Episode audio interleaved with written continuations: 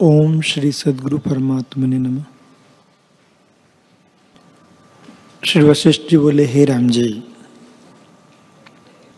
लोक में जो वपु की अहंकार भावना है कि मैं यह हूँ, इतना हूँ, यही दुख का कारण है। इसको महापुरुषों ने त्याग किया है। वे जानते हैं कि हम देह नहीं हैं, शुद्ध चिदानंद स्वरूप हैं। प्रथम जो दो अहंकार मैंने तुमको कहे हैं, वह अंगीकार करने योग्य और मोक्षदायक है। और तीसरा अहंकार त्यागने योग्य है, क्योंकि दुख का कारण है। इसी अहंकार को ग्रहण करके दाम, व्याल, कट, आपदा को प्राप्त हुए, जो महाभयदायक है और कहने में नहीं आता। और जिन्होंने भोगी है, उनका क्या कहना वो जानते ही हैं। राम जी ने पूछा, हे भगवान, तीसरा अहंकार जो आपने कहा है, उसका त्याग किए हुए से पुरुष का क्या भाव रहता है? और उसको क्या विशेषता प्राप्त होती है?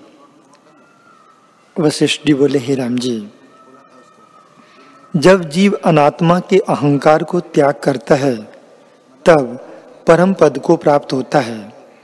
जितना जितना वह त्याग करता है, उतना ही उतना दुख से मुक्त होता है। इससे इसको त्याग करके आनंदवान हो। इसको त्याग के महापुरुष शोभता है। जब तुम इसको त्यागोगे, तब ऊँचे पद को प्राप्त होंगे। सर्वकाल, सर्व यत्न करके दुष्ट अहंकार को नष्ट करो। परमानंद बोध के आगे आवरण यही है। इसके त्याग से बोधवान होते हैं।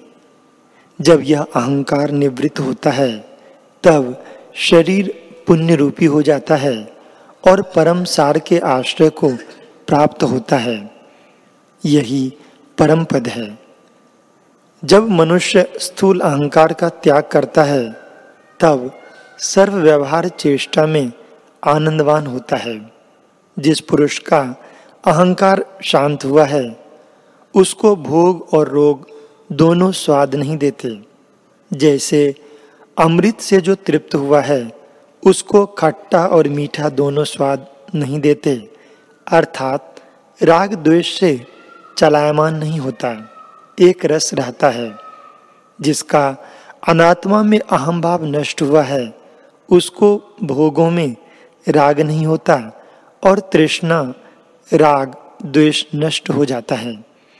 जैसे सूर्य के उदय हुए अंधकार नष्ट हो जाता है, तैसे ही अपने दृढ़ पुरुषार्थ से जिसके हृदय से अहंकार का अनुसंधान नष्ट होता है, वह संसार समुद्र को तर जाता है। इससे यही निश्चय धारण करो कि ना मैं हूँ, न कोई मेरा है, अथवा सर्व मैं ही हूँ। मुझसे भिन्न कुछ वस्तु नहीं। यह निश्चय जब दृढ़ होगा, तब संसार की द्वैत भावना मिट जाएगी और केवल आत्मपद का सर्वदा भान रहेगा।